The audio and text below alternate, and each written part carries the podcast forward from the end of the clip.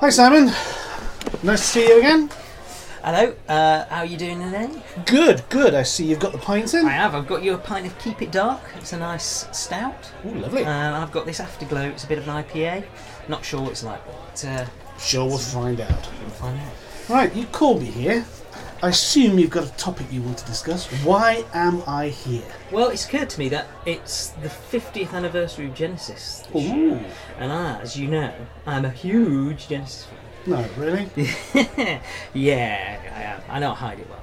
Um, so I thought we could do a little series of podcasts reviewing each Genesis album. Sounds good, but why the hell would anybody want to listen to us to wibble on? Well, because you may not believe this, I don't. but we are not the only saddos in the world who No. like prog rock music. No. It's true, it's true. What? As in this pub, me in my Marillion t-shirt and your, you and your Peter Gabriel t-shirt. Exactly. We're not the only ones. My Jeffro Tull hat on. Oof. Ugh, yeah. I thought that was just a fashion thing. Yeah, well, you thought wrong. so, yeah, I I think people might be interested in hearing our thoughts and opinions and our, our overview of their work. to Reassess the band as uh, as we as we get into their 50th year. As we've come to know and love them. as we get indeed. No. I mean, it's been just over 10 years since they've last toured and their reunion tour. Phil Collins is obviously just uh, on a final farewell tour. Well, he's not called it his final farewell tour, still not dead tour. um, he's called it. So there's a lot of interest in that. And just this very week, Tony Banks said in an interview that he'd be open to another uh, reunion tour. Wow. So, yeah. Interesting times. Yeah, getting ahead of the curve, you see. Okay, now, as you may remember, well, I do have an interesting po- prog rock. My knowledge of Genesis is, shall we say, sketchy. I've liked some of their albums, Mm-hmm. mainly their later albums, because that's when I got into them. I'm sure you're going to explain to me why I should want to listen to all their earlier albums. Because they're great. That's not really good. Well, I've always thought there's three eras of Genesis really. There's the Peter Gabriel era, which I think is just brilliant. Um, it was a time of great creativity and a time when prog rock was just finding its feet. Then there's the period when Peter Gabriel left and Phil Collins was the vocalist and Steve Hackett was still in the band. And then there's the period where Steve Hackett left and it was just the Genesis we came to know during the 80s, which was just the three of them Phil Collins, Mark Rutherford, and Tony Banks when they had most of their hits. when they had all their hits, yeah. And the three eras are kind of the, the Steve Hackett era is the kind of transition period between the two, but the Peter Gabriel and the Phil Collins trio eras are very different. And I think there's a lot of great music in there that if you like their old stuff, you're missing out on. So I'm not not that I've not heard their their earlier stuff. Mm. It's just that it's never really grabbed me as much as their later stuff. It's not Yeah. Hmm. that I'm a, a poppy kind of person, which is indeed you know how the later stuff progressed. It is. Um, it's just that I always found some of the earlier stuff very difficult to listen to purely because it was so out there. It was very un what I knew as Hmm. Yeah. Genesis. So I found it difficult to get into because it was literally a different band. Yes, it was. I mean, they are one of the most progressive of the progressive rock bands, I think, because they change so much. Certainly from Um, some of the earlier yeah. stuff I listened to, it was almost album by album. Yeah. And especially when you get later to Phil Collins, it literally was album by album. Yes. I can think of very few albums that sounded like another. It was. You could you could put them on and you would find yourself listening to an almost completely different band to the last album you liked.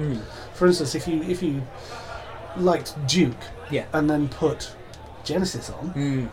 I Very, mean, you, you'd be hard pressed to link the two very indeed. to um, the same man. Yeah, yeah, and man, that's one of the reasons I like them. And that's I know there are a lot of lot of Genesis fans who only like Peter Gabriel era or only like Phil Collins era. I really just love them all. How do you think? How do you think the fans sort of? If you're a fan of a band, Yeah. you tend to be a fan of a band because you like that kind of music. Mm. And when you've got a band like this that it's basically reinvented itself with every album, Mm. how do the fans maintain the thread? How do they they stay with it? Is it just because they like the singer's voice, the musician's effects, I- or is it is it that they're just following this band? I, I think for the core fans, it's just that they're following the band. They like they'll buy it whatever, whether they like it or not, they will buy it. Um, which I think, as you'll see, as we get into the very later era, you'll see that that was why they fell off. The fans fell off, and they were stuck with a very core number of fans. Um, but they, I think there were fans that stopped liking the band after every album just because of the change. I think there were people that dropped away when Steve Hackett left. I think there were people when, when Peter Gabriel left and Phil Collins took over. I think there were people that stopped being fans. And I genuinely think there are people who would never listen to a Genesis album again after The Lamb Lies Down Broadway when Peter Gabriel left. So I came into the band pretty much with, and then there were three, Mm. um, and found myself going back slightly. Mm-hmm. But then the first Peter Gabriel album that I heard, I found myself thinking, "What is this wacko on about?" Because the lyrics are much more theatrical. Yes. The style of music is much more theatrical. Yeah. To an extent, all right. You've got like um, uh, Wind and Wuthering, Yeah. which is still very much in the old style, Yes, telling it is. telling stories, big theatrical Yeah. I sounds. mean, that's one of the transition albums that I was talking about when Steve Hackett was still in the band. So yeah, you've still got the big, overblown almost themes, um, musically and lyrically. Um, but yeah, I, I agree. I think once there are some changes which we'll talk about in the, the episodes to come. But I think once um, you got rid of that old school Peter Gabriel and Steve Hackett, I think it did become slightly more intimate almost in in style. Till we got to the point where during the 80s they were a big pop band rather than a prog rock band almost.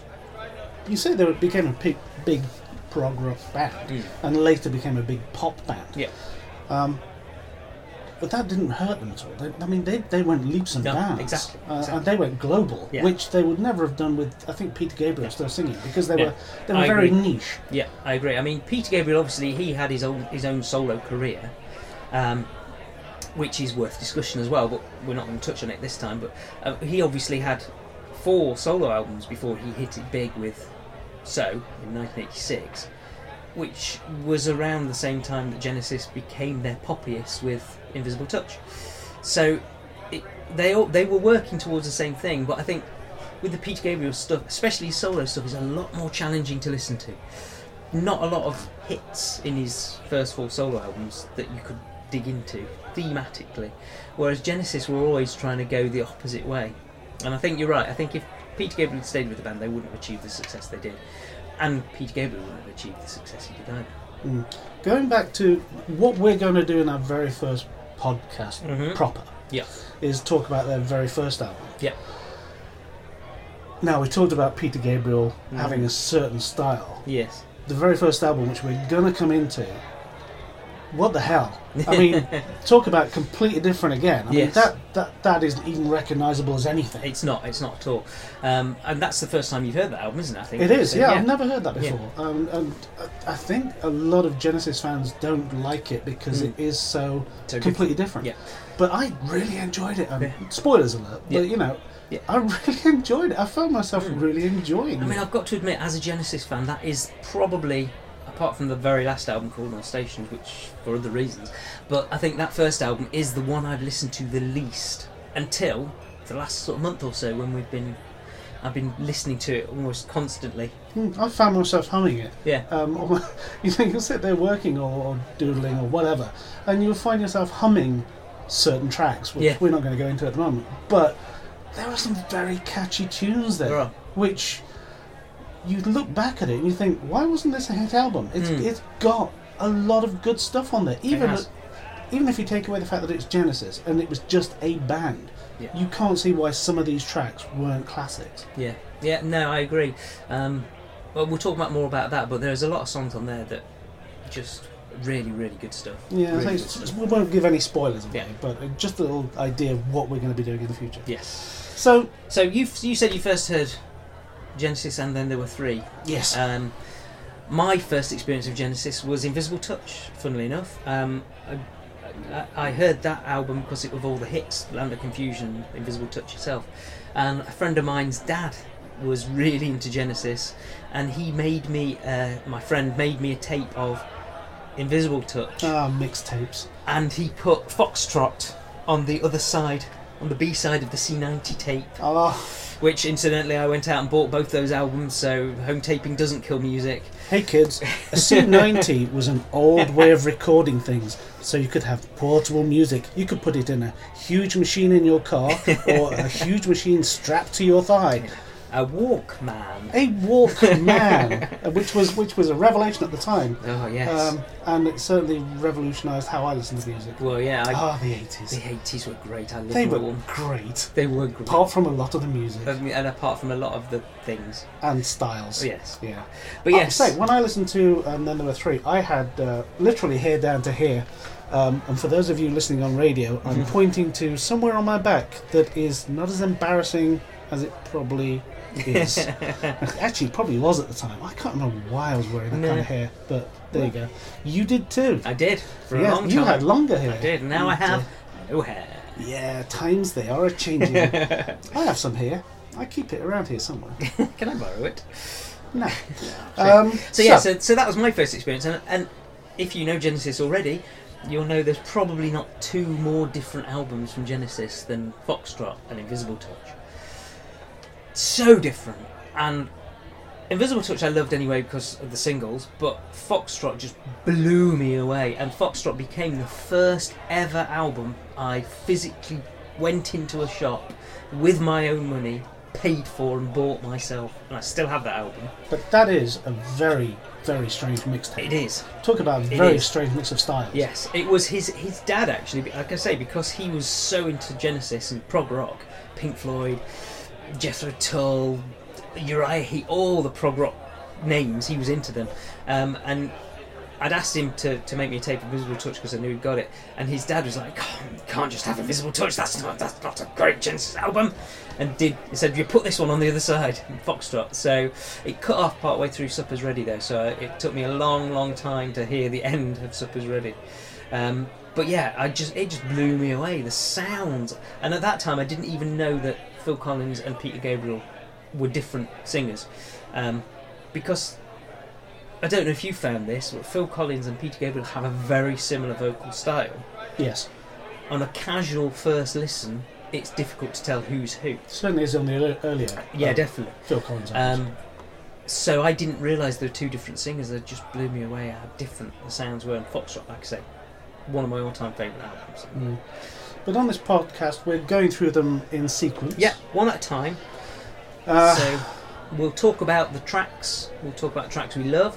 Um, But this isn't going to be one of those weird, in-depth things where we're going to tear it apart. no, no, no, no. It's going to be more of a fluffy light overview. it's an expression of how much we love the albums yeah. with criticism, obviously. I but think it's a- nothing. I don't, I don't want to be one of those podcasts where, not just for music, for other s- see TV series, films, where they just rip them to pieces for the sake of ripping them to pieces.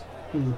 I want it to be like. I want it to be positive. I want it to be a celebration. of Fifty years of Genesis. But we are going to say when it truly is When I don't awful. like something, I'm Yeah. going to say it's, I don't Mm. like it. I think it's But I'm going important... to try and say why, not Yeah. just that. I don't like it. this is rubbish. Don't like it. I think it's important to point out to anybody who's who is possibly listening that we aren't aficionados. We're not deep vein fans. We are not professors of linguistics. We're just two dudes sitting in a bar Love talking the about music. one of our favourite bands Mm-hmm. and um, Yeah.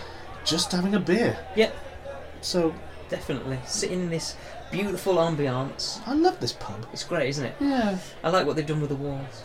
Really? No, Uh, orange is not one of my favourite No. colours for wallpaper. no, it's not. No. So we'll cover each album in turn in its own individual podcast. We'll do two bonus episodes where we cover um, Genesis Live, which is their first live album recorded with Peter Gabriel, their only live album recorded with Peter I Gabriel. don't think I've listened to that actually. and the archive 1967 to 75 which um, is a four cd box set um, and then we'll go jump into the phil collins era stuff and then when we've from phil collins era stuff we'll do the live albums they made with phil collins and the second archive which covered the phil collins period Okay. but where can you hear you are asking where can i hear this I was just about to ask that very thing. I'm wondering how people are listening to us say, "Where can you hear this?" You are they're hoping people if are they're listening not to us. already, If they've not already downloaded, they'll listen to this. Or turned off. Well, well, you can hear us on all the usual podcast places on SoundCloud. Revelation Station podcast will be on Facebook soon. Um, You should be able to find us on iTunes and Stitcher and Acast. But basically, anywhere you find podcasts, you should be able to find us. Leave us a review, rate us if you can, subscribe if you enjoy us, um, email us at revelationstationpodcast. If you've got nice things to say, If you've got nasty things to say, still email us, but don't expect us to read it. That's all I can say. how are you going to know if it's nasty if you don't read it? I'll please put nasty comment in the subject matter for the email. if it's a na- no, don't do that. I'll read it, but then I won't read it out. If you've Loud. got anything, if you've got anything that's worth contributing, I think. We are opening ourselves for a world of pain. Yeah, that's true. That's true. Yeah, yeah, eh, that, that is a very good point. If you've got some v- uh, comments about upcoming shows, Mhm. because as we will be doing these albums in sequence, So you know what's coming next. if you've got a particular favourite, Mm. email it us and we'll save it for that. Or if you've got some interesting tidbits, comments, or news about Mhm. those albums, or Yeah. you know behind the scenes stuff, whatever facts that you like, you think we might want to drop in, then Mhm. then please send them to us. We Yeah. are not, you know, full of information. We can only If you have Dredge up- something, we oh definitely is full of something. Um, so we hope you enjoyed listening to these. yeah. If you we don't- hope you're still listening to this. So if you're not listening to this anymore, sorry. So hopefully we'll get this first episode out on the actual anniversary of the release of the very first single, The Silent Sun, Which was which date? uh, the second of February, 1968. Ooh, I was three years old. Wow, I was not even a twinkle. Gosh, thanks for making me feel very, very, very old. You're welcome. Okay. Well, sounds like Toby's about to ring the last orders bell. So Yeah, drink up. yeah, and uh, hopefully we'll see you all next time on our very, very first actual podcast. So we'll be covering the first album from Genesis to Revelation. Looking forward to it already. See you then. Bye. Time, gentlemen, please.